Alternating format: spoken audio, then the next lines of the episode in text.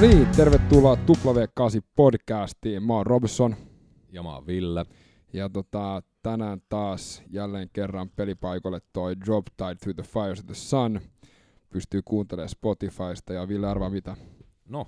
Mulla on ollut Through the Fires of the Sun vuoden puolitoista mun Spotify-listalla, enkä mä siitä väsy. No niin, ja me laitetaan linkki, niin säkin pääset kuuntelemaan sitä siellä langan päässä. Kyllä. Uh, Instagram, Twitter, W8 Podcast. Me saatiin tänään iTunes pyörimään. Joo, nyt löytyy iTunesistakin W8 Podcast.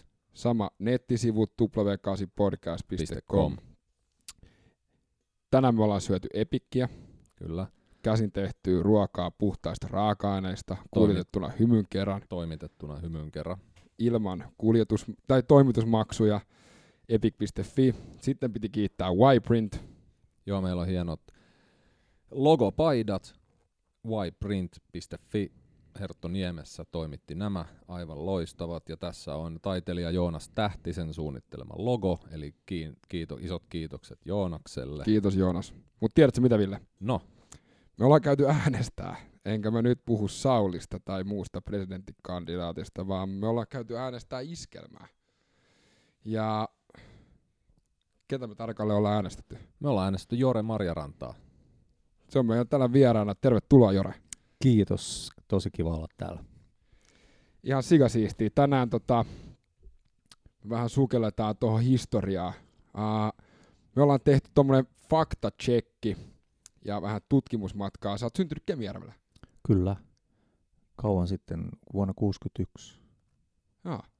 Silloin, tai itse synnyin Rovaniemen keskussairaalassa. Silloinkin käytiin Rovaniemellä syntymässä. Ja, ja tota, kyllä, vaikka en ole, mu, äh, muutin Lapista pois jo kaksivuotiaana, mutta tota, Kuusamoon, joka on siis Oulun lääniä, ja tota, Kuusamosta kuusivuotiaana Lahteen, niin kyllä mulla on jotenkin silleen aina ollut fiilis, että mulla on Lapissa ne juuret. Ja siellä on tietysti sukua myös. Tuleeko sinne lähettyy takas sitten säännöllisin väliajoin? No onneksi on ollut mahdollisuus käydä siellä paljon keikkailun lomassa ja käydä fiilistelemässä siellä, mutta kyllä mä oon nyt myöskin käynyt siellä, kun me käydään parin kaverin kanssa Pohjois-Ruotsissa kalassa, niin me koukataan aina sitten tuolta Suomen Lapin kautta. Ja missä sä, mikä sun päämaja tällä hetkellä on? Helsingissä on asunut 80-luvun lopusta lähtien, niin Pitäjänmäki. Joo, ja sähän tänne tullessa kehuit vähän tätä, miten ei ulospäin näkynytkään, että on tällaista maisemaa sisäpihalla. Joo, taas tuli todettu, että Stadion on hieno kaupunki, joka, jonka niin kuin julkisivun sisällä on piilossa paljon makeita sisäpihoja ja, ja kerrostaloja sisäpihoilla. Ja, ja tota, uskomaton, että minkälainen rauha tässäkin paikassa on, missä nyt ollaan, koska tota, to, me ollaan periaatteessa tämän keskustamaksi ei oikeastaan enää pääse. Mm, totta, se on aika siistiä. Hei, tota, sun intohimo. Um, meille, ainakin Villelle ja mulle, se eka juttu, mitä me mietittiin, oli laulaminen. Joo, kyllä se laulaminen on ollut aina intohimo, tai mua on kaikella tavalla kaikki sattumat vienyt niin kuin laulajaksi. Sille mä en ole, sitä mä en ole halunnutkaan estellä, että mulla on ollut onni elämässä siinä, että mä oon saanut laulaa paljon erilaisissa projekteissa ja, ja mahtavien muusikoiden kanssa tehdä töitä. Ja milloin, tää, niinku, milloin, milloin, milloin sä aloitit? Niinku? Niin alkoiko tämä jo pikkuskidinä? Alko, se alkoi, muistan ensimmäisiä juttuja oli, kun hiffasin, että sulkapallomailalla siitä voi tehdä kitaran. ja, ja sitten kun noi henkareista ottaa nämä housu, housuripustimet irti, niin niistä saa kätevästi kaksi rumpukapulaa. Ja sitten, tota, niin hernepyssyn lisäksi. Hernepyssyn lisäksi, hyvin niin. sanottu muuten. Ja, ja tota, sohvan, sohvan käsinoja oli äh, haitsu ja sitten virvelinä oli äh, rahi. Passaria ei ollut muuta kuin hakkasi jalalla lattiaan, mutta jotenkin vaan niin kuin oli jo niin sanotusti rytmi veressä jo ihan pienenä. No onko se, onko se, niinku, onko sun isä tai äiti ollut, ollut jotenkin, Ö, isä ei, äiti, äiti laulo kuorossa joskus nuorempana, mutta mä oon nyt vanhemmiten saanut selville, että mun isän puolelta, niin kuin mun isä, isoisä, niin se on tota, niin ollut, ollut soittanut mus, jotain mandoliinia ja lauleskellut ja tota, huomaa sana lauleskelu. Se, Okei. se tarkoittaa, että et ole ammattilainen. Vieläkö sä lauleskelet? niin, niin tota, mutta jo, jo, jotain, tai sitten makea yhdistelmä sitten molempien puolelta. Että se on aina sattumaa ja sattumaa ja on ollut siitä onnekas, että on, on saanut tällaisen lahjan kuin laulaminen. Ja Törmäsit sä sit vähän vanhempana teiniäs ja tällaiset johonkin bändikuvioihin ja onko ne lähtenyt sitä kautta liikkeelle? Mm, Se, miten mä ö, eksyin sitten bändiin, oli johtu, kiitos aika paljon tota, niin, re, rippileirille. Mä menin rippileirille, niin siinä kesänä mä ostin mun, tai mun äiti osti mulle mun ekan kitaran. Ja mä siitä rämpyttelin. Sitten menin rippileirille, mä tutustuin siellä, mä nukuin yläpunkassa ja alapunkassa nukkui yksi, yksi kundi, johon mä tutustuin sitten siinä rippileirillä, niin se tota, niin, silloin oli bändi ja mä tutustuin niihin bändin jätkiin ja, ja tota, niin tämä sama kundi on edelleen mun hyviä ystäviä, soittaa tällä hetkellä muun muassa kitaraa Los Bastardos Finlandese yhtyessä, jos olette kuullut Se sellaisen tuttu bändi. joo, hard rock bändin, niin, niin, tota, niin sieltä, sieltä eksyin sitten niiden treeneihin ja dikkailen siitä, että makeeta kun on kaverilla bändi ja, ja sitten, sitten tota, hengailin niiden kanssa ja sitten pian mä olinkin niiden bändin laulaja, kun yksi, tai niiden kitaristi, toinen kitaristi oli kirkossa kuullut, että, että Jore laulaa ihan vireessä, että pyydetään sitä laulamaan, kun niiden silloinen laulusolisti laulu vähän epävireisesti, niin, niin tota, pääsin bändiin ja siitä sitten niin ihan luomuna lähin harrastamaan, koskaan en ajatellut tulisiko ammattia.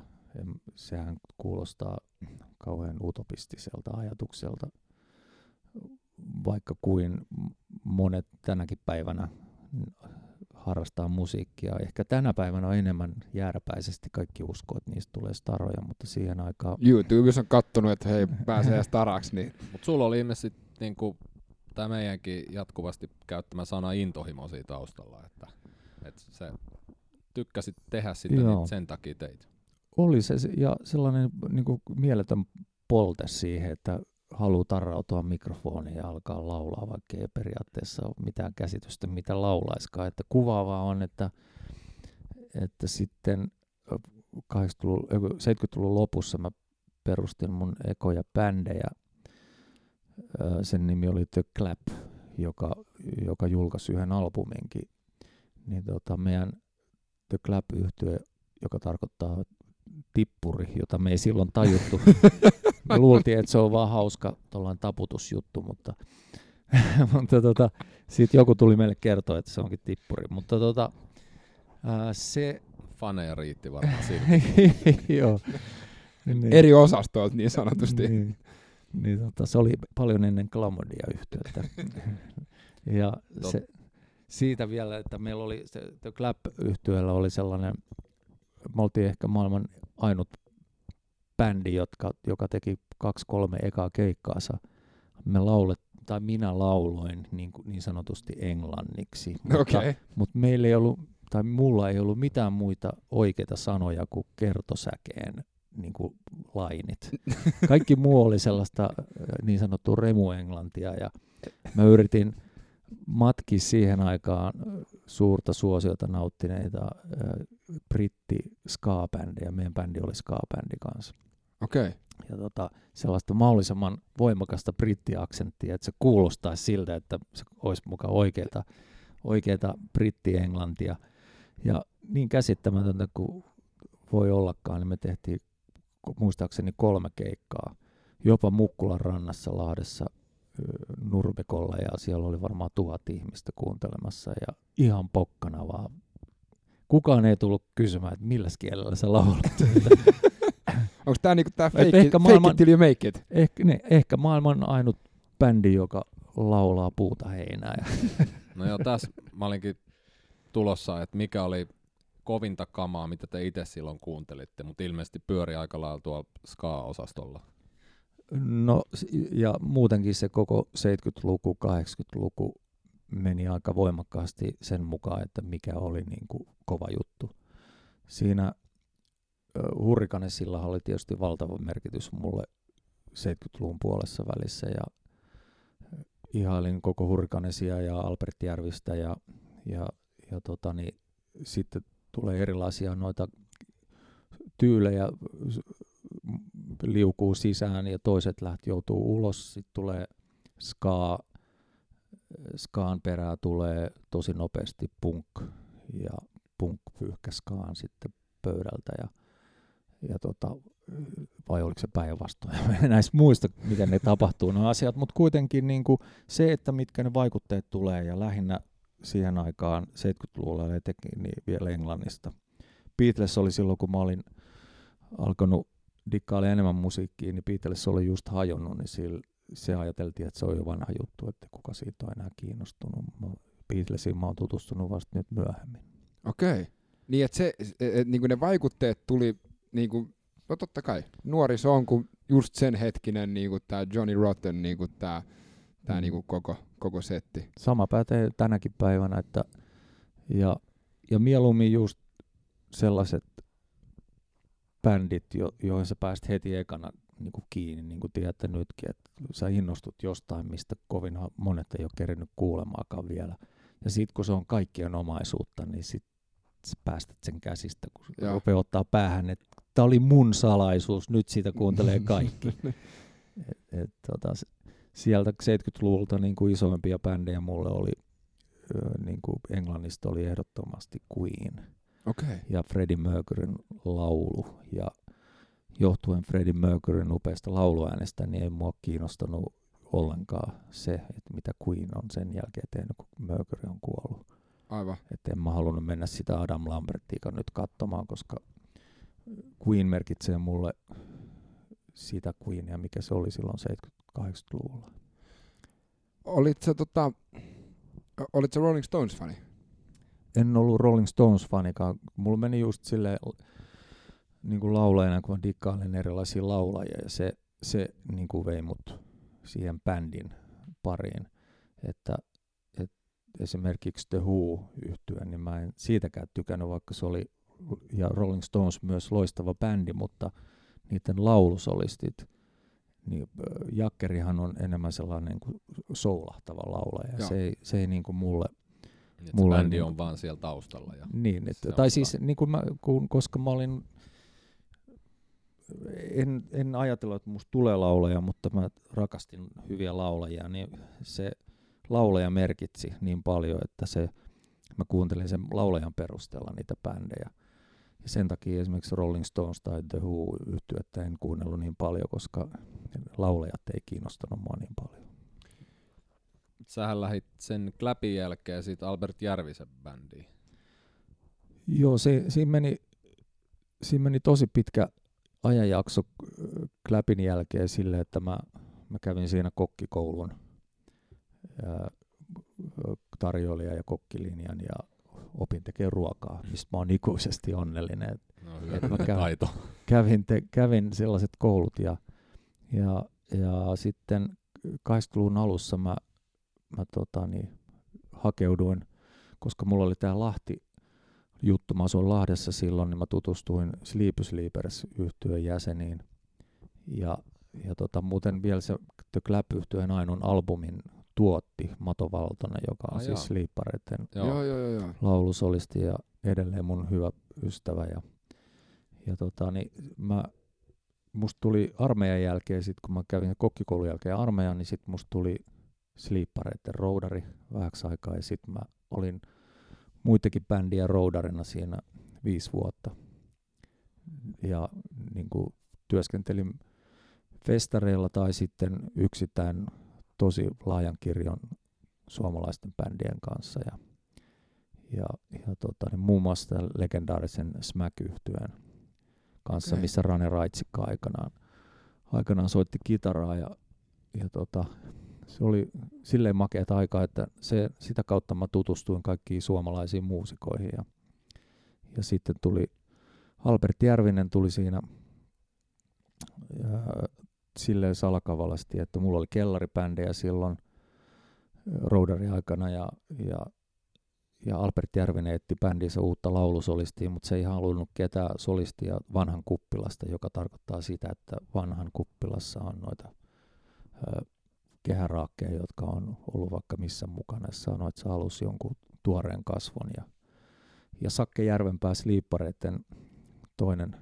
pomo, niin se oli ehdottanut Albert Järvisen keikkamyyjälle, että, tai sanonut, että mä olin silloin Perkyntin roudarina muuten. niin, tuota, Siinä on kova bändi. se on kova bändi, niin se oli sanonut Tiina Vuoriselle, joka oli Albert Järvisen keikkamyyjä silloin, niin toi, että Perkyntissä on roudari, joka osaa laulaa. Niin sitä kautta mä pääsin Järvisen bändin la- laulukokeeseen ja, ja tota, siitä pääsin sitten bändiin ja siitä alkoi mun ammattiura. Vuosi oli muistaakseni 88. Okei. Jes, ja sä olit 20 jotakin. Olisiko se ollut 27, 28, jotain sellaista nyt äkkiä mietittynä. kun mietitään noita laulukokeet ja näin, niin johtaa siihen kysymykseen, mitä mä haluaisin sut kysyä, että ää, jännittääkö sua esiintyä? No silloin jännitti, kun etenkin kun meni sinne Albert Järvisen bändin testiin, koska ö, kun tuossa alussa puhuttiin Albert Järvisestä ja Hurrikanesta ja mikä vaikutus se oli mulle siihen silloin nuorempana, niin, niin miettikää itse, että sä, sä oot, sulla on mahdollisuus päästä sun nuoruuden idolin bändin Kyllä. laulusolista, siis mikä on täysin absurdi ajatus, kun sä ajattelet sitä, että No mun Koska- kohdalla olisi. koska ei siitä ollut kuin siitä koelaulusta ei ollut kuin 15 vuotta taaksepäin, kun mä nöysi poikana dikkaili hurrikanesi ja odotin niiden Crazy Days-albumin julkaisua, niin siitä niin kuin, ö, tota, niin, ei kun 13 vuoden päästä, niin sä ootko laulukokeessa jo. Joo. Niin, ja sitten se laulukokeessa vedettiin muutaman kerran se biisi läpi ja sitten mua kuulusteltiin, että oot sä tehnyt paljon keikkaa ja mä sanoin, että oon mä kyllä aika paljon tehnyt, vaikka niitä ei ollut kuin alle kymmenen. Ja valehtelin ummet ja lammet ja sitten kysyin, kysyin Järviseltä, että onko tänne tulossa ketään muita kokeilemaan, että milloin saisi tietää, niin Järvinen sanoi että ei ole tulossa eikä tuu. Eli sä olit in sitten. Joo, se oli makea fiilis, kun mä astuin treenikämpältä ulos, niin mä olin bändissä. Niin Aika kova. siinä roudarista tuli sekunnissa niin kuin laulusolisti. Mikä oli eka keikka sitten niin kuin Hurrikanesen kanssa? Hei, Tai se oli- se oli se oli Järvisen- Albert Järvisen kanssa. Se oli Järvisen kanssa. Me ke- keikkailtiin se kesä, kesä tota, niin, pitkin Suomea. Se oli festivaalikesä ja se oli aika makeata aikaa. Meillä oli varmaan sellainen 5-6 keikkaa kuussa niin kuin pohjalta toukokuusta elokuuhun ja, ja tota, ikimuistoinen kesä. Ja mä olin Järvisen bändissä, bändissä Järvisen kuolemaan asti, että siinä oli pieni tauko, mutta se muuttui Albert Järvinen Bronx-nimestä aika pian Albert Järvinen bändiksi ja, ja tota, muut jäsenet vaihtui, mutta Albert halusi, että mä oon siinä solistina. Ja sitten tuli Lontoossa tuli Järvisellä, Järvisen elämä päättyi siellä ja siihen loppui meidän yhteinen tarina. Okei. Joo, joo, joo. Mut sulla oli meidän käsittääkseni toinen myös semmoinen niin sanottu pieni sivuprojekti, ainakin silloin, mä en tiedä oliko se niinku päällekkäin, mutta semmoinen, mistä me ollaan molemmat, sekä Ville ja minä, aivan järjettömiä faneja ollut, ollut tota, niin semmoinen kuin Leningrad Cowboys. Joo, kyllä se Leningrad Cowboys tuli just lomittain siinä Albert Järvisen loppupuolella vuonna 1989 öö, kesällä tuli Sleep Sleepers yhtye oli silloin niin kuin se toiminnassa oleva bändi ja edellisenä vuonna oli julkaistu Leningrad Cowboysin ensimmäinen elokuva Go America. Ja, ja tota, Kölnin filmifestivaali lähestyi Sleepy Sleepersia, että onko tämä oikeasti olemassa tämä Leningrad Cowboys bändi, että ne, ne haluaisi sen keikalle Kölniin syksyllä. Ja sitä sitten jätkät päätti, että totta kai lähdetään ja sitten se kasattiin Sleepy Sleepers pohjalta se bändi nopeasti, mutta ne halusi siihen toisen kitaristin ja siihen aikaan mä soitin Järvisen bändissä myös ki- sähkökitaraa, ja. komppasin. Ja, ja Mato Valtonen kysyi mua sitten, kun se oli nähnyt mut Järvisen keikalle, että voisiko mä tulla niille keikoille komppikitaraksi ja kitaristiksi ja laulaa pari biisiä. Niin tota, mä sanoin, että totta hemmetissä ja, ja, ja tota, tehtiin ne keikat, lauloin pari-kolme biisiä ja sitten siellä oli tota, Saksassa, me oltiin kahtena päivänä keikalla sellainen 500 hengen klubi ja ne oli loppuun myytyjä molempina iltoina ja me ihmeteltiin sitä meininkiä ja kuultiin sitten, että se Go American leffa oli koko Saksassa tota, niin, tosi ison kulttielokuvan maineessa, että sen oli kuulemma nähnyt pelkästään Hampurissa 38 000 ihmistä. Jesus Christ. Ja, ja se oli niinku ihan käsittämättömän suosittu leffa. Ja, ja se, me ei tajuttu, että se bändin suosio voisi olla niin raju. Siellä, siellä oli yksi kiertuen manageri, joka kysyi meiltä, että kiinnostaisiko kokeilla Saksassa lisää keikkoja ja annettiin sille lupa myydä, niin me lähdettiin sitten heti 89 tammikuussa tehtiin eikö se oli 90 tammikuussa, niin tehtiin kiertue siellä 13 keikkaa, muistan vielä lukumäärän. Ja, ja tota, ne oli vähän isompia paikkoja ja tehtiin eka keikka Hampurissa Reeperpaanilla ja, ja tota, minne me aina haluttiin takaisin, kun se oli niin villi paikka. Ja, ja tota, sitten ekan keikan jälkeen kuultiin, että se koko rundi on loppuun myyty ja ja tota, me oltiin ihan fiiliksi, että, että miten tämä voi olla mahdollista, mutta sen jälkeen me kierrettiin siinä aikana, kun mä olin bändissä, niin varmaan 400-500 keikkaa Saksassa ja wow. suosi oli tosi kova. Mä, mä, olin, niin kuin, mä olen syntynyt 86 ja, ja niin kuin, mä, mä, oliko teillä silloin jo niin kuin alussa, oliko niin kuin kaikki nämä niin kuin, koko tämä niin kuin ulkoasu, mitä, mitä teillä silloin, niin kuin, oliko se jo loppuun viilattu vai? Oli jo. Meillä oli aluksi, oli, ekalla rundilla oli niin kuin musta puku, valkoinen kauluspaita ja kraka ja, ja. sitten tötterö. Ja. ja se tötterön laittamiseen tietysti alussa, kun mä menin bändiin, niin siinä meni kyllä niin kuin 2-30 minuuttia, kun se asentaminen tapahtuu silleen, että siinä on sellainen hiuslisäke, joka istutetaan ensin tuonne päälakeen ja laittaa pinneillä kiinni ja sitten omat pitkät mustat, mustaksi värjätyt hiukset niin kuin käännetään ja lakataan sitten siihen tötterön päälle. Ja, ja tota, Mutta sitten loppuvaiheessa niin ei siinä mennyt kuin ajan viisi minuuttia, niin se oli homma hallussa. Ja. Tämä on just se, mistä mä tietenkin koko homman muistan, että oli itsekin aika nuori silloin. Ja tuossa aikaisemmin puhuttiin siitä niin kuin oheistuotteista, siitä oluesta ja vodkasta, ja että se oli niin kuin, se ei ollut vaan bändi, se oli se leffa, ne kaikki, mm. että mä näin sitä, sitä niin kuin hahmoa, josta kuvasto, kuvastoa koko ajan kaikkialla. En mä nyt hirveästi nähnyt kaljaa 13-vuotiaana, mm. mutta siis, että et se oli enemmän kuin bändi.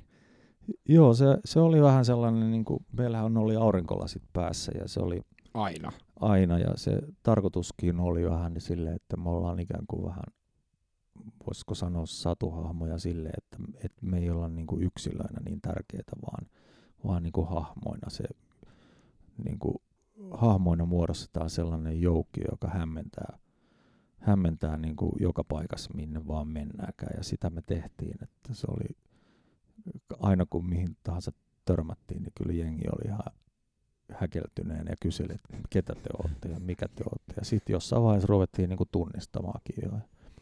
Miten teidän Saksan rundeilla, oliko se yhtä hämmennystä? Ja...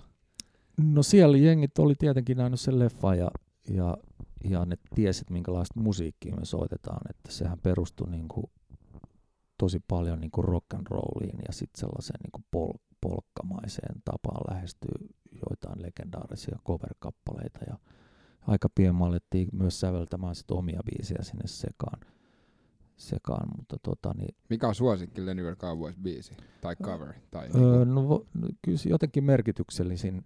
Siellä on kaksi. Toinen on niin kuin kaikkien aikojen on toi Those Were the Days niminen biisi, josta Aki Kaurismäki teki hienon lyhyt elokuvan. Kuvattiin se Pariisissa joskus vuonna 1992. Ja sitten toinen niin kuin biisinä merkityksellinen on sellainen biisi kuin Leningrad, joka oli, Okei. joka oli Go Space-albumilla. Sellainen hieno balladi, joka kertoo, kun bändi palaa takaisin Leningradiin ja huomaa, että se onkin muuttanut nimensä St. Petersburgiksi ja Pietariksi. Ja, Joo. ja tota, se on kaunis, kaunis balladi. Ja mä muistan sen Senaatin torin ison hässäkän, tää Total Balalaikka. Joo, Se oli 93. kolme. 12. kesäkuuta Joo. 93, eli nyt kesällä tulee 25 vuotta täyteen. Se oli kyllä elämäni hienompia konsertteja ja se oli ensimmäinen tuollainen suurkonsertti Suomessa ja, ja 70 000 ihmistä Senaatin torilla ja puna-armeijan kuoro ja sitten se oli poikkeuksellinen konsertti myös, että se oli meidän bändin itse järjestämä juttu, että se, että se oli niin kuin, meidän itse, otettiin itse yhteyttä puna-armeijan kuoroon, organisoitiin niiden tuleminen tänne, haettiin luvat sekä Venäjän armeijalta että Suom- Suomen valtiolta, että saadaan tuoda venäläinen sotilasjoukko Suomeen ja järkättiin niille tupakat ja se oli tosi iso organisaatio ja, ja me treenattiin neljä kuukautta sitä konserttia varten ja käytiin Moskovassa treeneissä ja viikko treenattiin täällä ja mutta tota, niin lopputulos on ihan mieletön. Et mä justiin, justiin onnekseni löysin videon.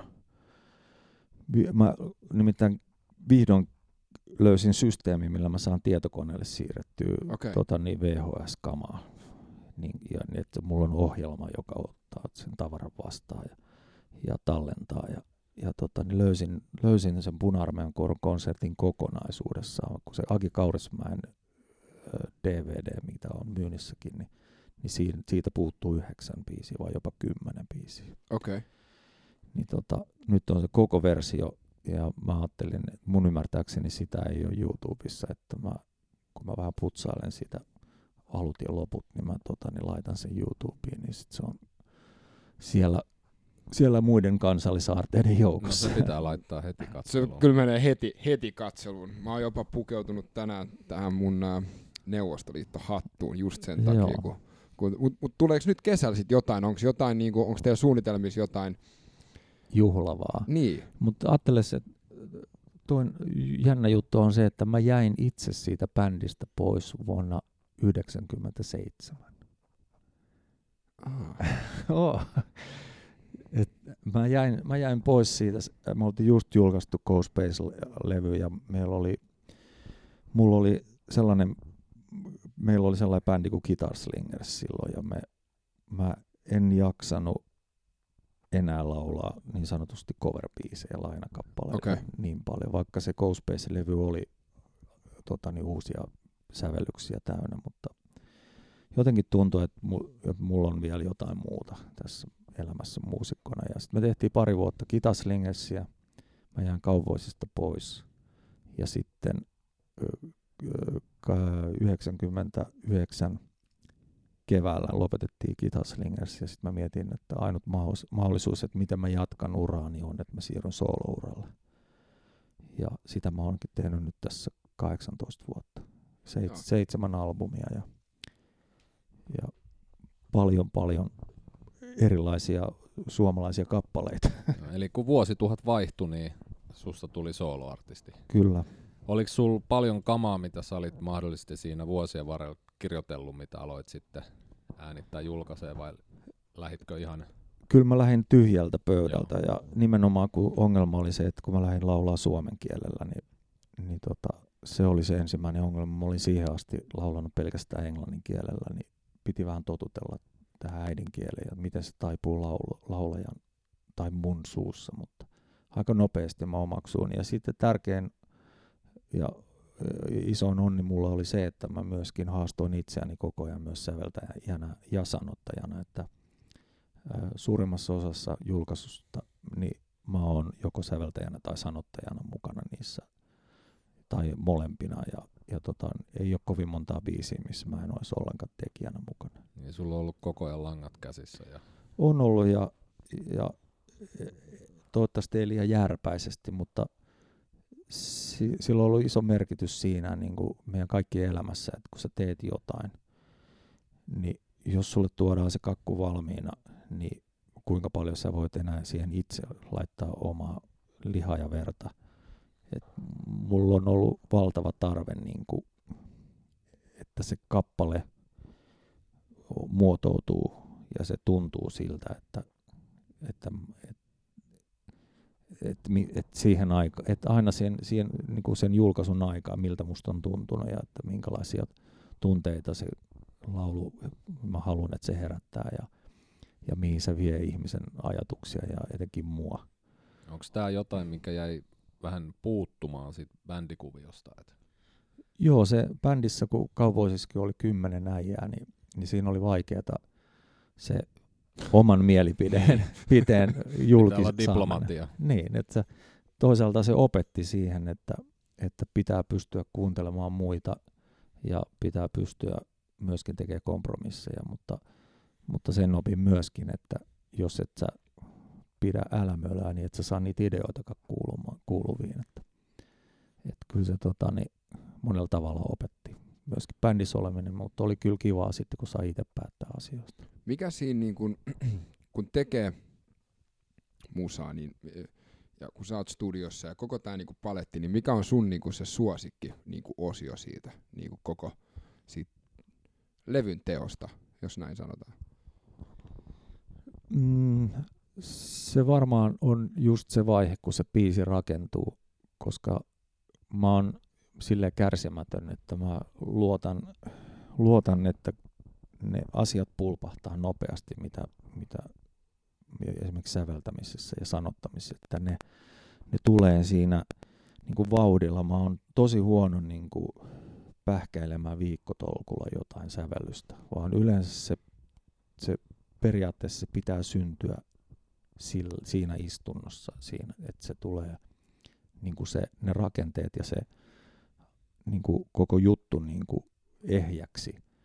Että jos se jäi vähän vajaaksi, niin saattaa olla, että siihen ei palaa enää koskaan. Että, että se, se tekovaihe on, koska sehän on tietyllä lailla just tämä niin tekstin tekemisessäkin on se tyhjän paperin kammo, että kun sä alat, alat tekemään jotain biisiä ja biisiä tekstiä, niin, niin se on se, se on se kauhun sekainen hetki, että sä alat luomaan jotain ja synnyttää niitä rivejä siihen ja kaikki tuntuu ihan tyhmältä ja ja sitten kun se alkaa rakentua kokonaiseksi, niin se hyvän olon tunne, jos se on samaan aikaan pelkon mukana, että hitto, että onko tämä nyt hyvä vai eikö vai.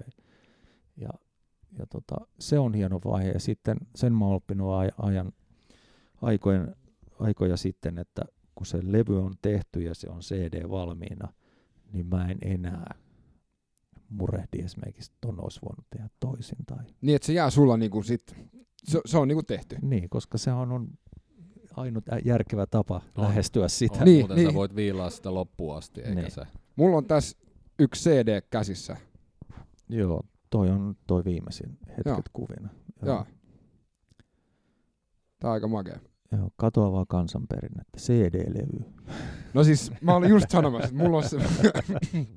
mä en tiedä milloin mä oon viimeksi sanonut, että mulla on CD-levy käsissä. Tota, joo.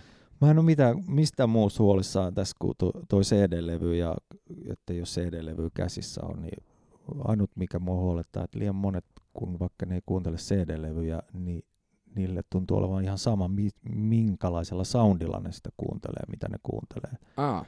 Et, tota, et, kuunnellaan, et, kuunnellaan puhelimen kaiuttimesta. Niin, tai niin kuin äsken läppärillä kuunneltiin tuossa Eric Claptonia, niin, Joo. niin että se, että kun se tavara tulee sieltä kaiuttimesta ulos niin, tai mistä tahansa, niin pitäisi ajatella, että siellä on studiossa kuitenkin tyypit tehnyt parhailla mahdollisilla laitteilla, tehnyt hemmetinmoista duunia, että se kuulostaisi mahdollisimman hienolta, kun sä kuuntelet sitä, niin sitten jengi kuuntelee sitä puhelimen kaiuttimesta. Joo, siis sillä, että se, että koska se, musiikin kuuntelu niin kuin,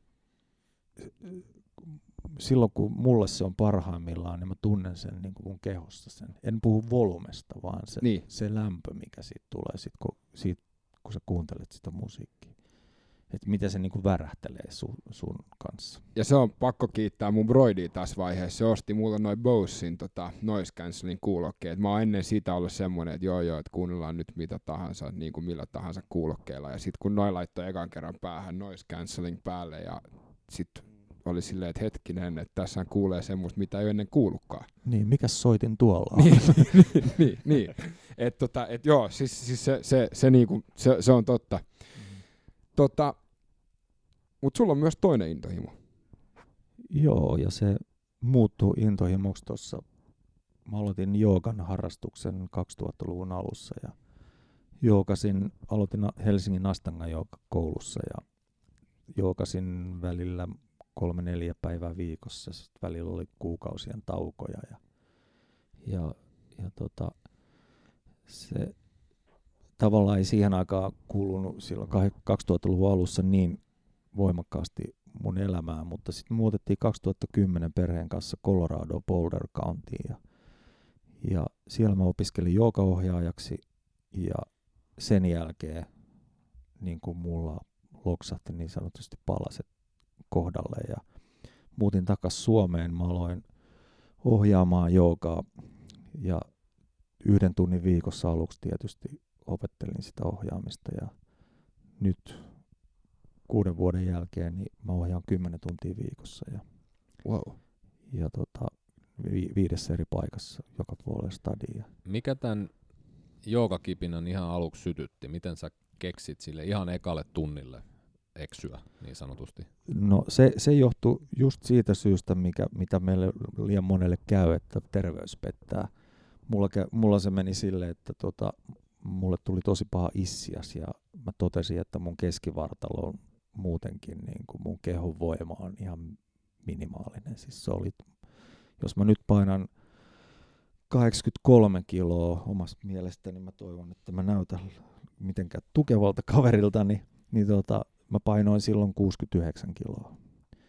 Et, niin kuin Okei. se, se määrä puuttuu niin kuin multa lihasmassaa mun kehosta, ja te voitte kuvitella, että miten se raskasta selälle, Joo. selälle ja tota, niin kuin yleiselle niin kuin jaksamiselle, mielen vire, vireelle. Ja, ja tota, niin mun yksi kaveri sanoi sitten, kun mä olin, mä, tota, olin huolissani siitä issiaksesta, että joudunko leikkauspöydälle, niin se suositteli, että sun pitää alkaa jookalla vahvistaa sun kehoa. Ja si- siitä syystä mä eksyin joogasalille ensin. Mutta tämä niinku, tää painoero 69-83, sehän on aika valtava, niin oliko sulla niinku semmoinen, mitä mielletään monesti niinku muusikon niinku elämää, että se oli niinku sitä musiikkia ja sitten elettiin niinku sen rytmissä, eli välillä oltiin niinku hereillä yöllä ja tehtiin musaa vaan silloin kun tehtiin ja sä oot aina ollut hoikka vai, vai mistä se niinku johtuu? Mä oon ollut aina sellainen, niin kuin sanonta kuuluu läpipasko. et, et sille, että kaikki mitä syön, niin menee ulos, mutta ei mikään tallentunut, Joo. kun ei, ei rasita kehoa. Niin tota, mä, mä aloitin, niin hassulta kun se kuulostaa, niin se mun koodinimi oli, että mä aloitin lihotuskuurin, että mä aloin syömään niin kuin oikeita voita ja kermaa, ja siis en lu- lusikallisia, vaan siis että käyttämään ihan oikeita raaka-aineita, oikeita rasvoja ja, ja, ja syömään terveellisesti, monipuolisesti ja sitten harrastin joogaa siinä. Mutta sitten nyt kun vasta kuusi vuotta sitten aloin ohjaamaan, niin sitten se ruoan tärkeys on niinku korostunut vielä enemmän. Et niin kuin mä sanoin tuossa, kun ruokailtiin, niin tota, mä syön kahden tunnin välein jotain, ehkä jopa useammin, koska mun Joo. keho, mä oon sentään tänä vuonna täytän 57 vuotta, että, että tota, keho kyllä haluaa koko ajan niin kuin ravintoa ja energiaa, että se jaksaa. Että suklaalevy kaupan hyllyltä mukaan, jos tuntuu, että energiat meinaa tippua. Sitten keskusteltiin myös aikaisemmin, että tota, mm, sä diggasit asua USAssa. Todellakin ja, ja vielä Colorado, mikä ei ole suomalaisten sellainen ensimmäinen matkakohde, kun lähdetään USAhan. Ja musta oli kiva kuulla, että tekin olette kuullut siitä paikasta, Boulder Countista ja Boulderista. Ja meidän Suomen Amerikan suurlähetystön, siis amerikkalainen lähettiläs täällä, niin toi, toi mm, Bruce Orek, Bruce Orek niin, niin sehän, sillä on koti myös Boulderissa ja, ja, tota, ja siinä oli hämmentäviä, niin kuin, hämmentäviä juttuja vielä, että ennen kuin me muutettiin Boulderiin, meillä ei ollut mitään käsitystä vielä, että me yleensä muutetaankaan minnekään himasta, niin tota, mä kuuntelin pari vuotta sellaista, sellaista radiokanavaa netin kautta kuin The Mountain. Se on sellainen hard rock-kanava Jenkeissä. Mä tiesin, että se on jossain vuorilla. Niin, niin se, ne lähetykset lähetetään tuolta Coloradosta ja, ja Kalliovuorten kyljestä, muistaakseni Denveristä jopa. Okei. Okay. Sitten kun me mentiin sinne, mä tajusin, että mä oon kuunnellut kaksi vuotta tätä kanavaa. Eli aika hauska sattuma. Todellakin hauska sattuma. Ja... Kävitkö ikinä siellä sitten juttusilla? Ja... No en käynyt. Mua, mua kyllä kiinnosti, että niinku mennä radio, radios käymään, siis ihan vaan niinku moikkaamassa nähdä, miten ne tehdään. Ja, ja yhdessä yöllä festareilla mä kävin niiden sellaista teltallakin moikkaamassa, mutta siellä ei ollut niitä toimittajia paikalla. Mutta siis Jenkeissään tuo radiotoiminta on niin erilaista kuin täällä, että kun siellä on satelliittikanava on ainut mahdollisuus, että kuuntelet niin kuin läpi Amerikan ajaessa samaa kanavaa, että siellä Jaa. ne vaihtelee koko ajan Joo.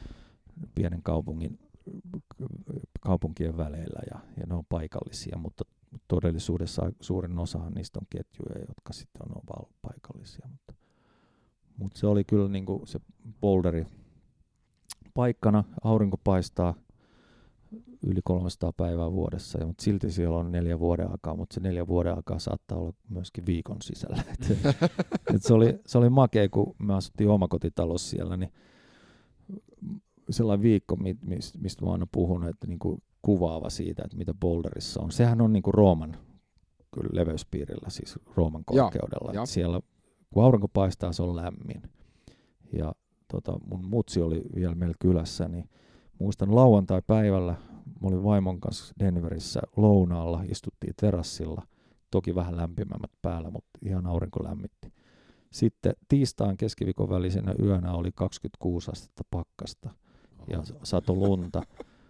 Torstaina mä istuin mun mutsin kanssa teepaita päällä meidän terassilla, juotiin kahvia niin kuin auringon lämmössä. Et ihan mielipuolista settiä. Joo, se on ihan käsittämättä.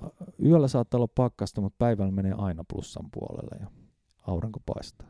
Siellä on tietysti mikä makeinta, niin Coloradossa on 26 laskettelukeskusta ja Joo. kuuluisemmat niistä on Aspen ja Beaver Creek ja, ja tota, niin, kaikkien niin kuin, mitäs, Veil ja siis ja kaikkiin näihin laskettelukeskuksiin oli meiltä.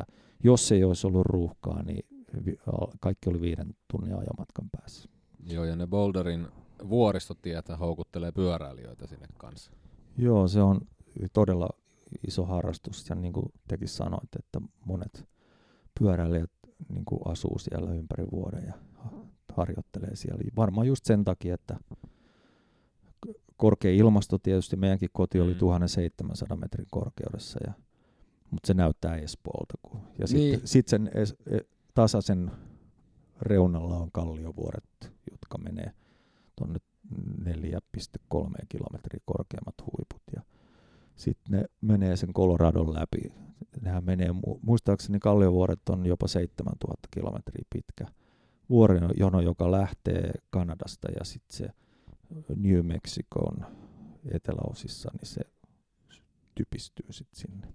Huomasit sä muuten sitä korkeuseroa mitenkään hengityksestä hapenotossa, silloin kun aluksi menit sinne? Joo, sehän, ekat päivät, niin sinne kun tulee, niin aina varoitellaan, että ei kannata tehdä mitään kovia rasituksia. Ja Muuttua. Paljon, vet, joo, paljon vettä kannattaa juoda ja, ja, ja sitten vinkit uusille oli aina se, että jos esimerkiksi menee sinne meiltä, jos lähti ajaa autolla, niin puolen tunnin päästä sä olit jo kahdessa puolessa kilsassa ja tunnin päästä jo kolmes puolessa kilsassa. Okay autolla pääsi korkean paikka, mihin pääsi autolla. Siellä oli 4100 metriä korkealle. Se oli tietysti turistikohde. Mutta tota, niin jos sä menet sinne vuorelle ja, ja sitten nenästä alkaa vuotaa verta, niin pitää tulla tosi nopeasti alas. Joo. Et se on se, onko se Okei. sukeltajan tautityyppinen ratkaisu. Joo. Joo. Kaikkihan jotka on katsonut leffaa Dumb and Dumber, että Aspen Joo. on the Colorados and the Rockies are, are Joo, se on- shit. Joo, siinä on yksi kohtaus yhdestä tota, niin Stanley-hotellista Joo. ja tota, niin rappusilta. Mä, mä oon käynyt siellä hotellissa monta kertaa. ja Naura, naurattaa aina. Kun... Ja mä muistan Simpsoneissa, tota, ne kävi Aspenissa, niin siellä ei ollut pultsareita, eli amerikkalainen sanoi wino, vaan siellä oli champagne. Ja siellä- Joo, kuvaavaa muuten just sille, niin kuin puhuttiin, että se boulderi oli, sillä on sellainen maine, että, että joka kadun kulmassa on jookasali tai ihmiset kulkee kadulla jookamatto kainalossa. Se on Matkalla jonnekin tai matkalla, jostain. niin, se on aika kuvaavaa ja sitten siellä mä opiskelin hatha ohjaajaksi ja, ja tutustuin paikalliseen joogayhteisöön ja siellä järjestetään loistava joogafestivaali, Hanuman festivaali, missä mä kävin silloin yhden kerran tota, niin, vähän vastaava kuin mitä nyt on Suomessakin tämä joogafestival, mikä on kaapelitehtaalla nytkin tulee Okei. tota, niin maaliskuun alussa. Ja Eroako se, se niinku joogayhteisö jollain tavalla USAssa niinku Suomesta? Onko niinku, mitä, mikä sun käsit? Onko niinku tunnit erilaisia, onko siinä fiilis erilainen tai niinku tämmöistä? Ei oikeastaan. Joka tunnithan on, per, on, perustuu paljon siihen ohjaajan persoonaan. Ja, ja se onkin tärkeää muistaa, että vaikka olisi minkä tyylin ohjaaja, niin jollet sä ole esimerkiksi Astanga ohjaa, Astanga joka ohjaaja, ja Astangassa on aika tärkeät, tarkat ne, miten se tunti menee alusta loppuun, tai sitten Bikram joukassa on tarkat säännöt, miten se ohjataan, mutta mä itse tykkään siitä, että, että mä ohjaan jokaisen tunnin ihan sen fiiliksen mukaan, kun ihmiset tulee siihen ja, ja aloitetaanko lämmittely seisten vai istuen. Se on ihan sellainen, jos kaikki istuu, niin ne tietää yleensä, että mä aloitan seisten, kun ne tavallaan toivoo, että aloitetaan istuen, että on iisimpiä alkuja. Käykö sulla yleensä joku tietty porukka vai onko siellä paljon uusia naamoja joka kerta? Mulla on siitä onnellinen tilanne, että nyt tällä hetkellä käy niin kuin tietty porukka, johon aina tipahtaa yksi, kaksi Joo. uutta naamaa. Ja, ja Siinä niin on kuin, joku jatkumo tai sellainen.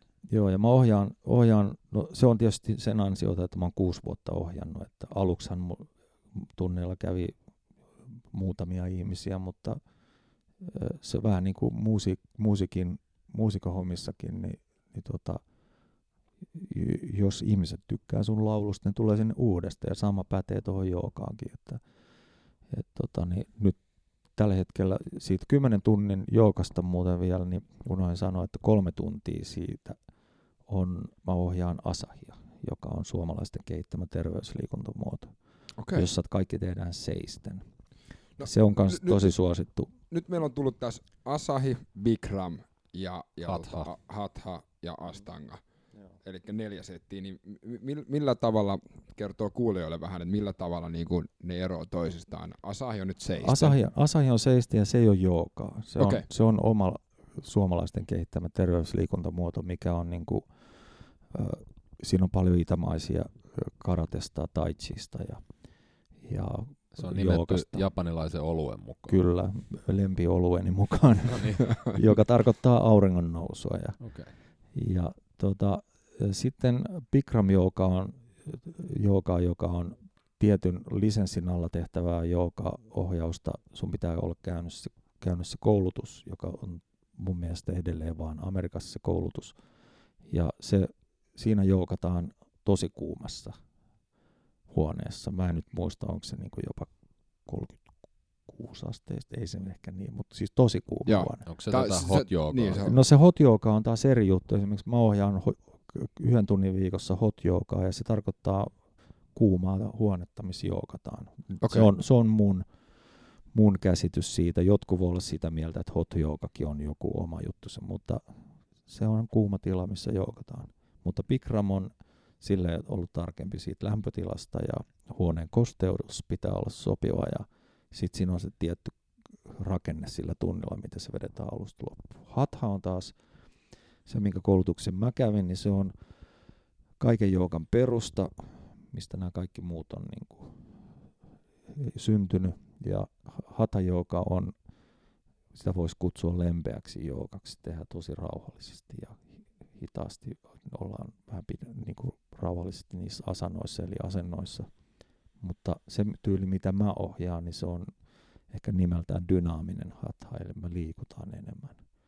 Okay. Mä, en, mä oon niin kärsimätön, että mä haluan, että energian pitää liikkua, ihmisen pitää liikkua. Ja me niin kuin mennään flow-tyyppisesti asanasta toiseen. Ja. No, mitä syvemmälle mä oon päässyt omissa treeneissä, niin sitä enemmän mulla on tullut tämä kehon huolto ja tällainen hyvinvointi pinnalle, niin, ja jooga tulee, että mä törmään siihen jatkuvasti. Niin mitä sä suosittelisit niin kuin ensikertalaiselle, joka kumminkin vaikka juoksee, punttaa, tekee mm. tällaista kovempaa juttua niin, ja haluaa sitä pehmeämpää puolta? Mm, siinä on just se, että tietenkin sun tilanteessa et kaipaa, niin kuin, tota, tuohon voisin niin kuin ajatella, että jooga voisi tuoda sulle niitä venytyksiä. Juuri näin. Ja sitten äh, rauhoittumista.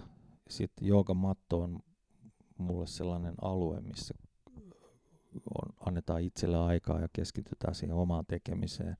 Ei anneta muiden tekemistä häiritä sitä omaa harjoitusta. Ja, ja tota, mutta yhdessä harjoitteleminen on tosi kivaa. Sen takia niin ihmiset tulee sinne salille, että saa, saa tsemppiä muiden tekemisestä ja ohjaajan ohjaamisesta. Ja, ja tota, se, niin kuin, että saa vähän stressitason laskettua sillä harjoituksella ja, ja, tota, ja mulla on sellainen sanonta, että jooga on jooga tuo mutkainen tie itsensä keskipisteeseen. Että on niin kuin, nastaa niin kuin oppii tuntee itsensä eh, ja oma keho, niin kuin kehon tuntemus on paljon käytetty sana, että, että sä tunnet, miten sun keho toimii eri tilanteissa, miten sun tasapaino toimii, miten sun hengitys toimii suhteessa sun liikkumiseen ja, ja sun niin kuin, aistit niin kuin kuulon näkö, siis tavallaan niin kuin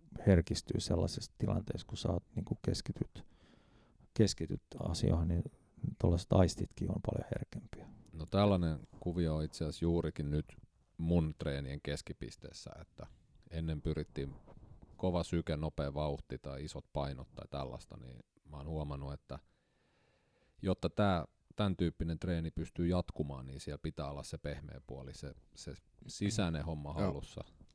Joo, ja se, mä uskon, että se, se tällä, tällä niin kuin, mitä jooga pystyy antaa, niin se tuo, auttaa myöskin niin kuin, ö,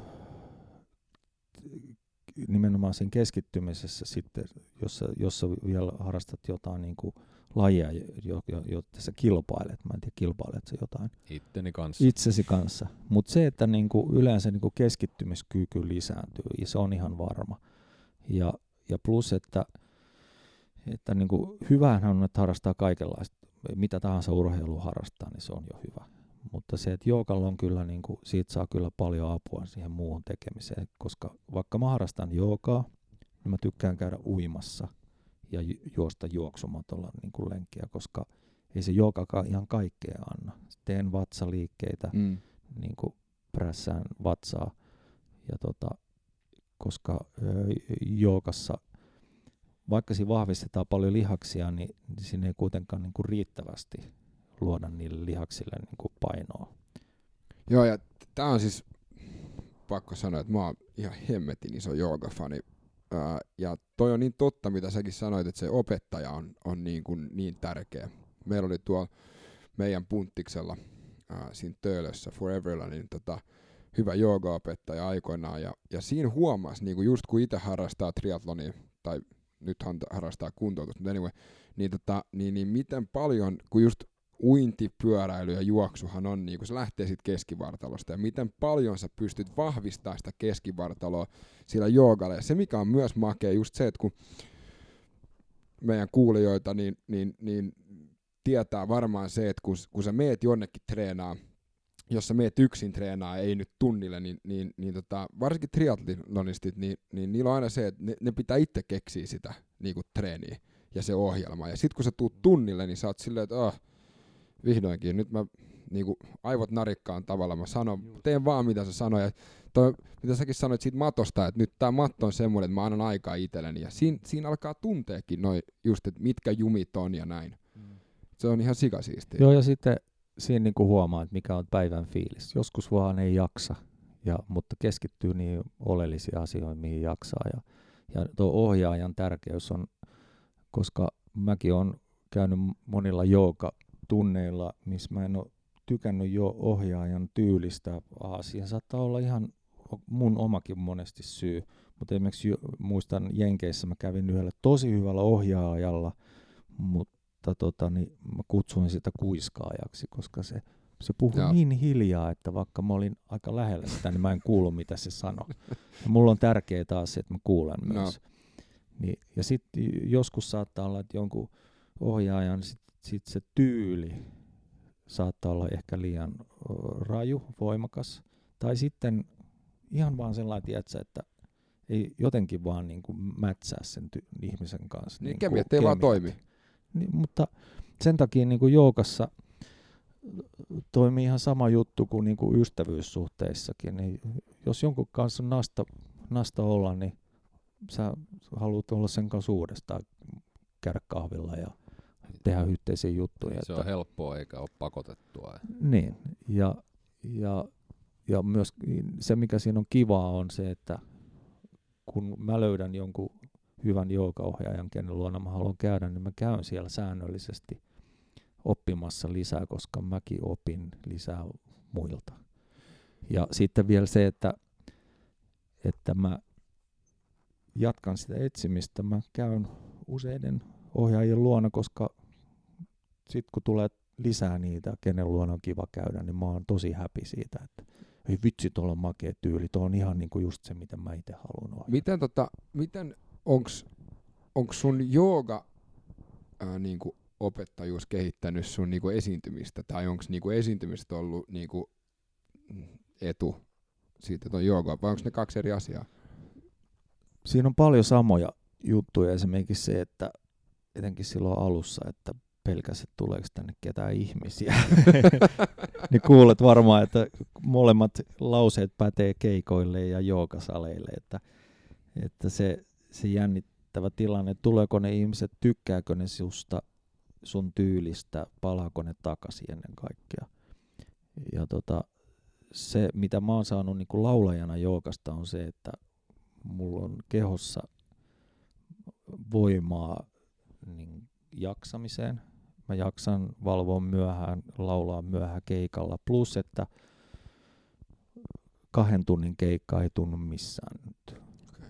Mutta vielä silloin okay. joskus kymmenen vuotta sitten, niin kaksi tuntia olisi, mä olisin ihan pff, aivan loppu. Et, et se, se jaksaminen. Joogaat ja, ennen ja, esiintymistä? Mä lämmittelen vähän. Välillä teen sellaisia aurinkotervehdyksiä ja lämmittelen. Kyllä mä niinku avaan avaa vähän kehoa ja sille yritän myöskin, niin kuin, koska se on tosi tärkeä väline. Ja sitten tuossa laulamisessa kaikissa tärkein apuväline on tuo hengitys ja sen voima. Ja joukan kautta tulee niin kuin se voima, että tuntuu jotenkin, itseni tuntia, niin tuntuu jotenkin sille, että mun, mun keho suhteessa mun lauluääneen on parempi kuin koskaan. Ja mä oon siitä aika iloinen, että tässä iässä voi sanoa niin. Ja plus, että mä oon fyysisesti paremmassa kunnossa kuin koskaan. Se on aina makea. kiva huomata. Se on aika makea. Et sekin on niinku, että et, et ei ole silleen, että olinpas silloin 35-vuotiaana hyvässä kunnossa, vaan että mä oon nyt siinä kunnossa. Missä sä muuten vedät niitä joogatunteja? Onko sulla eri saleja vai tietty paikka? Mä oon monissa liikuntakeskuksissa ympäri Helsinkiä ja sitten toissa talvena mä ohjasin myös tuolla joukakoulu Santissa, joka on niin tuossa Töölössä joukasali ja sitten kansalaisopistoissa ja, ja tota, nyt mä oon myöskin tänä vuonna taas, mä oon ollut monena vuonna Hels- tuossa Helsingin joukafestivaalin niin yhtenä ohjaajana ja, ja makeita sille, että kuuluu siihen yhteisöön ja tuntee niin oikeasti niin kuin, ettei ole harrastelija, vaan että sä kuulut siihen ammattilaisten joukkoon. Se on aika makea. Oh. Tämä jooga on tosiaan useamman vuoden jo kiinnostanut ja itse teen aika paljon hengitysharjoituksia ja niin kuin rentoutusmielessä ja lähinnä tässä kaiken muun hälinän vastapainoksi, niin siihen mun mielestä se jooga on jo automaattinen lisä, joka mun pitäisi ottaa tulla testaamaan vaikka niitä sun ohjauksia. Joo, ja sitten muutenkin, niin kuin, jos kuulijoistakin joku kiinnostuu joogasta, niin siinä on kyllä tärkeä muistaa se, että sama kuin, niin kuin kaikessa harrastuksessa, että kaikista kivointa on, jos jooga haluaa testata, että se olisi joko sun työpaikan lähellä tai kodin lähellä tai sillä, sillä välillä. Toi hyvä pointti. Että, että se sun päivittäiseen siihen rutiiniin, sinne salille meneminen ei ole ylivoimainen juttu, koska jokainen tietää, että ihminen on heikko ja sitten vaan tajua, että mulla menee liikaa aikaa tuohon, en jaksa, en kerki. Ja sitten toinen juttu on se, että kun sinne joogasalille menee, vaikka jos ikinä jookannut, niin sinne kannattaa joko soittaa tai olla yhteydessä, että, että mikä tunti on sellainen, mistä mun kannattaisi aloittaa, kun mä en ole esimerkiksi koskaan jookannut tai mä oon vaan pari kertaa kokeillut. Kuka on se opettaja, kuka pystyy mut parhaiten ottamaan niin kuin uutena sisään ja huomioimaan mun tarpeet tällä tasolla. Ja, ja siitä lähtee niin kuin tutustumaan. Ja sitten jos se ohjaaja tai se tunti ei tunnu hyvältä, kysyy toista ohjaajaa toista tuntia tai sitten kokeilee toiselta salilta, mutta ettei vaan käy sille, että, että nyt mä menen joukaamaan, menee vaikka Bikram tunnille. Se on puolitoista tuntia sellaista, sellaista tehoa, että tulee sieltä paita märkänä pois ja niin kuin sille, että tämä ei ole mun juttu. Se on se yleisin kuuluttu sana. Tai sitten etukäteen kaikista kummallisen juttu, mitä mä oon kuullut, on se, että, että ihmiset sanoo, että en mä voi mennä jookaan, kun mä oon niin jäykkä. Se, siis tätä kuulee liian usein. Mä kuulen tota kans. Et, mut mikäköhän tuo auttaisi? niin, mikähän siihen auttaisi. niin, koska se, sen sohva ainakaan vetreytä. Niin, sen takia sinne jookaan on kiva tulla, jos tuntee olevansa jäykkä, koska kyllä se jäykkyys sieltä lähtee pikkuhiljaa. Ei, siinä, ei siellä mennä e-, heti niin kuin sellaisiin ohjaajan määräämiin ääriasentoihin, vaan jokaisen ääriasento on se just, mihin itse tuntuu hyvältä mennä. Ja sitten sen rajan ylittäminen millillä tai parilla aina kerta kerran jälkeen, niin se on se hienoin fiilis. Ja tota, pitää olla itselleen armollinen ja muistaa se, että kaikkeen uuteen menee paljon aikaa, myös jookaan. Mutta Jore, me eletään sosiaalisessa mediamaailmassa, missä kaikki tapahtuu nyt. Ikävä kyllä. niin. Et toi on, toi, ei, siksi toi on sikö hyvä pointti. Joo, se, että just, että jos, jos sulla on liikaa keskivartalossa rasvaa, niin, niin mietit, että hetkinen, mä pääsen siitä eroon, kun mä menen rasvaimuun. Niin, Sehän tapahtuu nopeasti ja vähän vaan rahaa tiskiin. Mutta mitä jos sä teet sen terve, terve, terveyden kautta ja teet sen jollain liikuntaharrastuksella ja sen kaupan päälle sun koko muukin keho niin kuin, parantuu, hoikistuu. Totta, ja hei, siitä piti vielä kysyä. Ähm, ruokavalio, se on semmoinen, mistä minä ja Ville jutellaan. Niin kuin... No mä puhun aika paljon ruoasta, kun mulla on niin nälkä koko ajan. Mutta siitä me puhutaan niin kuin paljon, ja, ja tärkeintä on nyt se, että ruokavalio on henkilökohtainen, sitä pitää kokeilla jokainen itse, mutta mikä sulla toimii niin kuin ruokavaliona? Sä sanoit äsken, että suklaata lähtee kaupan hyllystä ja voita ja, ja, niinku, ja nämä, nämä niinku hyviä rasvoja, niinku nämä, nämä niinku...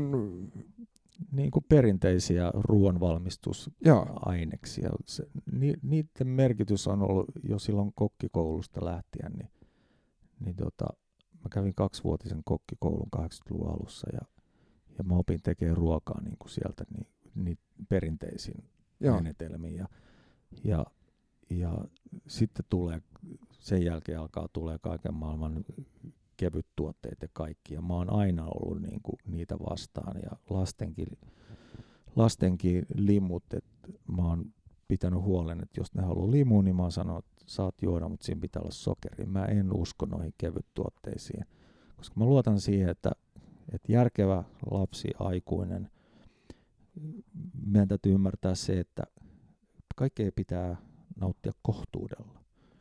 Yes. Ei siinä olisikaan mitään järkeä. Siis, tota, että jos sä juot sokerilimua pelkästään litrakaupalla päivässä, vaan kysymys on siitä, että, että tota, niin, kun sä, mä teen jonkun kastikkeen, jos mä teen, paistan kalan voissa ja kaadan kermaa päälle ja haudutaan siitä kastikkeen, niin, niin tota, ei siinä voi olla mitään niin kuin, vaarallista, jos, jos en mä tee sitä ihan joka päivä, kaksi kertaa päivässä, ja syö sitten yli an, suuria annoksia, ja en liiku. Et, et mä, mä kyllä luotan ruokavaliossa siihen, että mä, mä itse olen aika heikko ihminen siinä, että mä, mä välillä unohan niin kuin kasvikset ja vihreät okay. liian helposti sille, että, että mä johtuen tästä kovasta liikunnasta mä haluan hiilihydraattia nopeasti, sellaista niin kuin leipää, pastaa, kalaa, kanaa, riisillä, perunaa, sellaista, niin kuin, mutta kyllä mä niin kuin yritän, yritän potkia itteni perskuksille siinä, että se olisi mahdollisimman monipuolista, mutta äh, niin kuin kasvis, pelkkää kasvisruokailijaa, mä en tiedä saako musta ikinä, mutta punaista, punaisen lihan käyttöä mä oon vähentänyt ja, ja jos mä syön punaista lihaa, niin, tarkoittaa siis porsaan tai härän eli lehmän lihaa, niin sitten se on ainoastaan härkää ja se on sitten jotain luomujauhelihaa esimerkiksi okay. tai luomutuotetta. Koska jos mä syön kerran kuussa käytän jauhelihaa, niin kyllä mä haluan, että se on luomua. Se tulee se on järkevämpää eikä se tule edes kalliiksi. Se on eri juttu, jos sitä söisi joka päivä. Tosiaan, kun sä panostat laatuun, se kerta kun sä syöt, niin sä syöt sit oikeasti sitä lihaa, eikä sellaista joka päivä puolivalmistetta. Joo, sama mulla on esimerkiksi rakkaani oluen kanssa, että Tää mieluum... asasi olut. niin, mä, mä juon mieluummin yhden, kaksi olutta, laadukasta olutta, jotta mä tiedän, että on hemmetin hyvää, kun että mä ostan sen mäyräkoiran. Ja hinnalla ei ole väliä. Se, Pirkkabisse. Niin, että se mieluummin vaikka vaan yksi olut kuin se 12 tölkki joku pisse, joka on halvinta mahdollista. Mä en pysty siihen, koska... Mä luulen, että siinä mäyräkoirassa haetaan jotain muuta kuin makuelämystä. Että... Niin, sitä mä pelkään. Miten tota, mikä on sitten Joren kokkijore. Meillä on tässä laulajajore, mm. joogajore ja sitten kokkijore, niin tota, mikä on sun suosikki, niin kuin, mitä sä diggaat itse syödä tai laittaa? Onko se sama, sama ruokalaji? Öö, syödä tietenkin jonkun muun tekemään ruokaa. Kiitos vaan lounaassa teille. Ja tuota, se on Kiitos aina, epic.fi. niin, se, on, se on aina makeata, kun saa nauttia jonkun muun tekemästä ruoasta. Mähän vaimoni ja perheeni iloksi, niin mä teen tota meidän kotona 95 prosenttisesti meidän kaikki safkat. Ja me, me, okay. meillä ei einesruokaa käytetä. Hyvä, jos pari-kolme kertaa vuodessa on pakotettuna ostaa jotain einesruokaa, mutta kyllä se on itse tehtyä.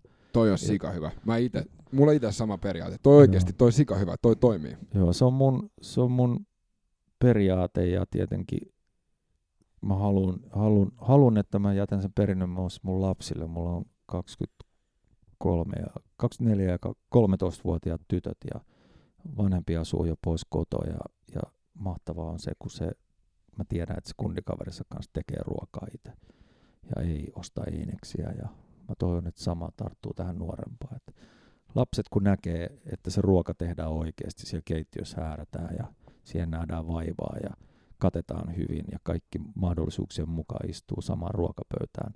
Ja se aina on mahdollista, mutta se on ihanne.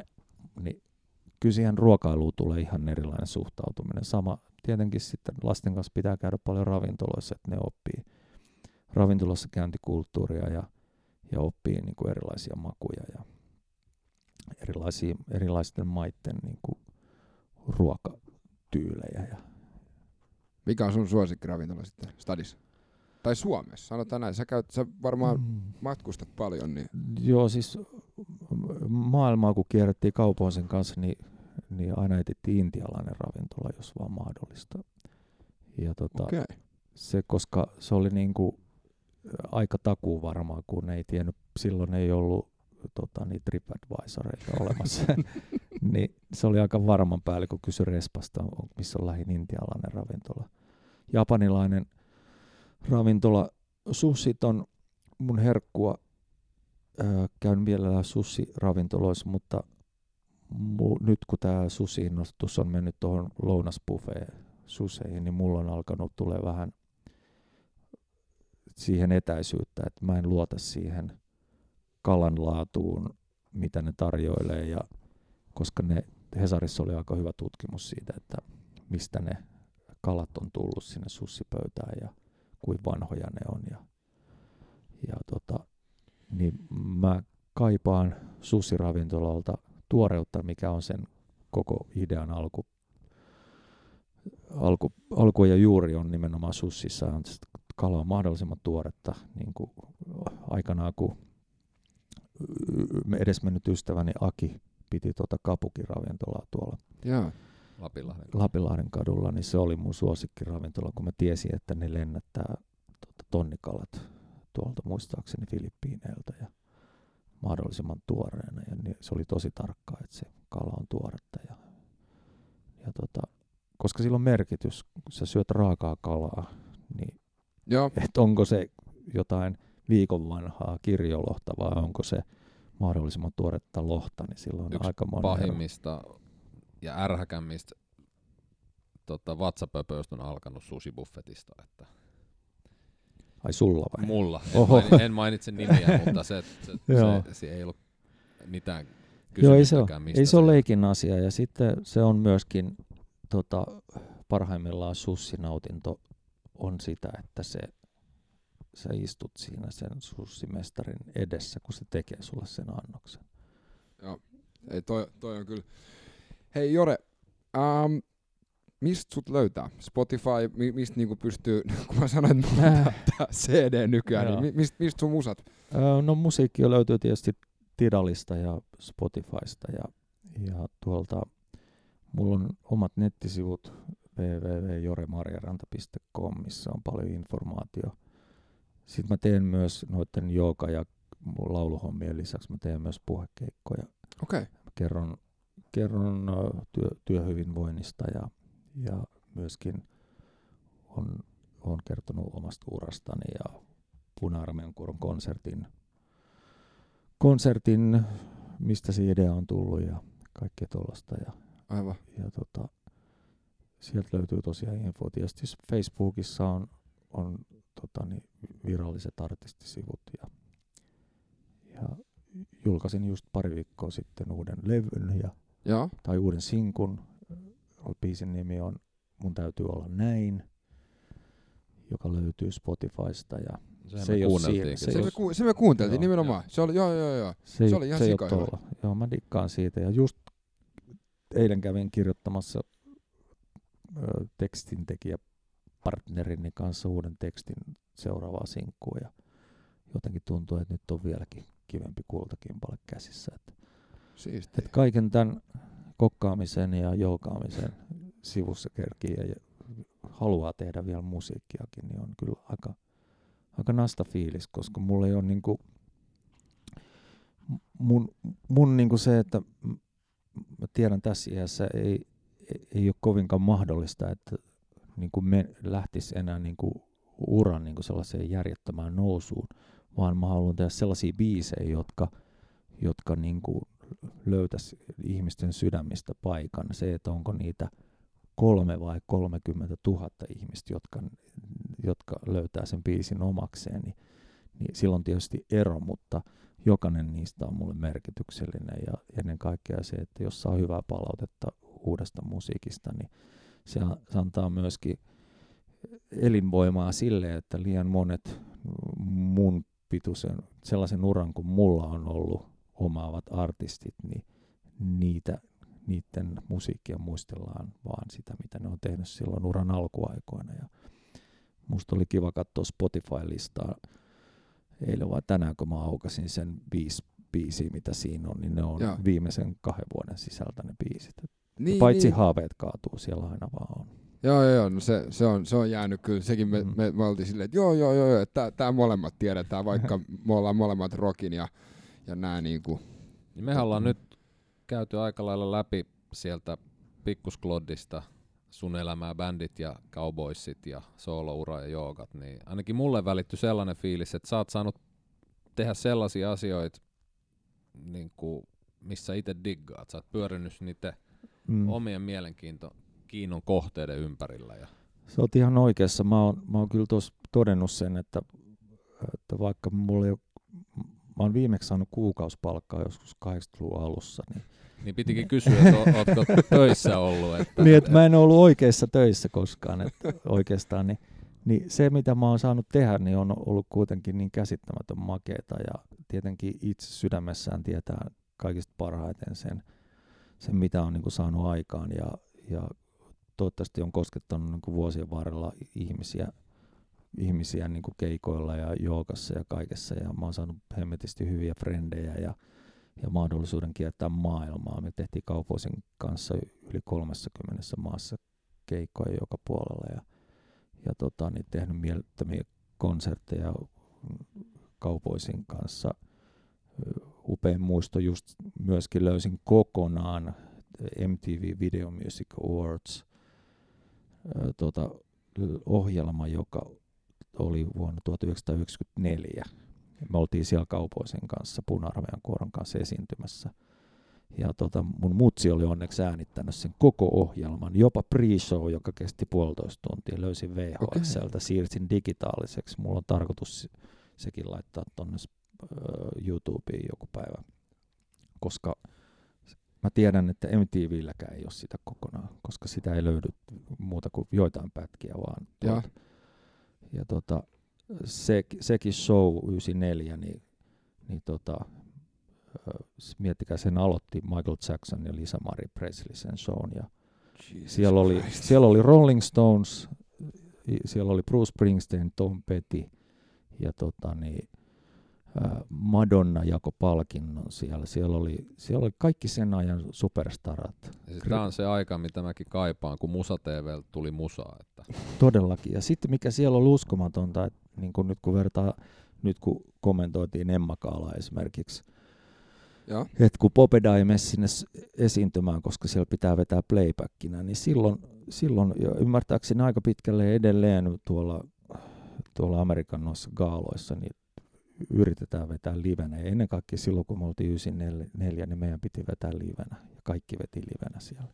Siellä oli oikein bändi. Silloin ei ollut varmaan kuoroa taustalla, olisi ollut vaan vaikea. Kuoro päästä. oli, kuoro oli. Ei ollut puna Oli.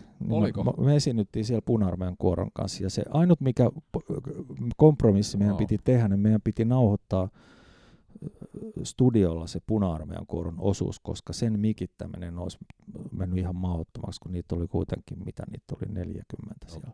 Joo, joo, joo, nimenomaan. Et bändi soitti livenä ja, ja, tota, ja mutta se oli kiva katsoa se show läpi. Ja, mutta siis palaan vielä siihen, mitä mä oon niin sanomassa, että, että kun, että mä, mä, mä oon oikeasti elänyt rock-unelmaa moneen kertaan, ja plus, ja. että niin omassa elämässä joogaaminen, joogaaminen on tuonut mun elämään ihan uusia tasoja, ja kaikki ne ystävyydet, mitä on solminut elämänsä aikana, on ollut niin kuin fantastisia, ja niin kuin mun se, mulle, mä en ajattele silleen, että onko mulla läheisiä ystäviä kuin monta, vaan että mulla on hemmetisti siis sellaisia ihmisiä, jotka mä tunnen, jotka mä tapaan, niin se on aina se lämmin kohtaaminen, vaikka olisi ollut monta vuotta taukoa. Niin se on mun mielestä elämässä rikkainta. Ja tää on aika magea, koska kun sä sanoit, että, että sulla kesti, tai sillä, että sä aloit niinku laulaa ja sitten 13 vuotta myöhemmin sä istuit tai olit Albert Järvisen niin kuin koelauluissa. Ja jos joku olisi sanonut mulle, että kyllä sä joskus tuut haastattelemaan tota Leningrad Cowboys joka on tuolla lavalla, niin mä olisin sanonut, että joo, sale. että tota, et tää on, tää on, niinku, tää on oikeasti, tää oli ihan sika mielenkiintoista. Kiitos, ja tällä, tää elämässä on makeinta nämä kohtaamiset. Joo. Että, tota, niin, joo. Mä toivotan teille molemmille kaikkea hyvää ja kiitos, kiitos että mä pääsin kiitos, haastatteluun, kiitos. haastatteluun mukaan. Ja Ei, kiitos aina, kun tulit. Aina on kiva, kun niin kuin tavallaan voi jonkun kanssa niin kuin käydä läpi omaa elämää ja käydä niitä juttuja ja niin kuin vähän jäsentää niitä ajanjaksoihin ja luoda siinä samalla itsellekin se niiden asioiden merkitys, mikä niillä on ollut oma elämä. Ihan sikasiistiä. Ja tää, joo, siis, tää, tää on just sitä, mitä me ollaan haluttu. Joo, me siis tää sun puhe tuli suoraan siitä sun intohimosta, niin Joo. Kiitos. No niin, kiitos kun kuuntelitte. Uh, Epic.fi, kiitos. Yprint, kiitos. Joonas Tähtinen, kiitos. Kiitos.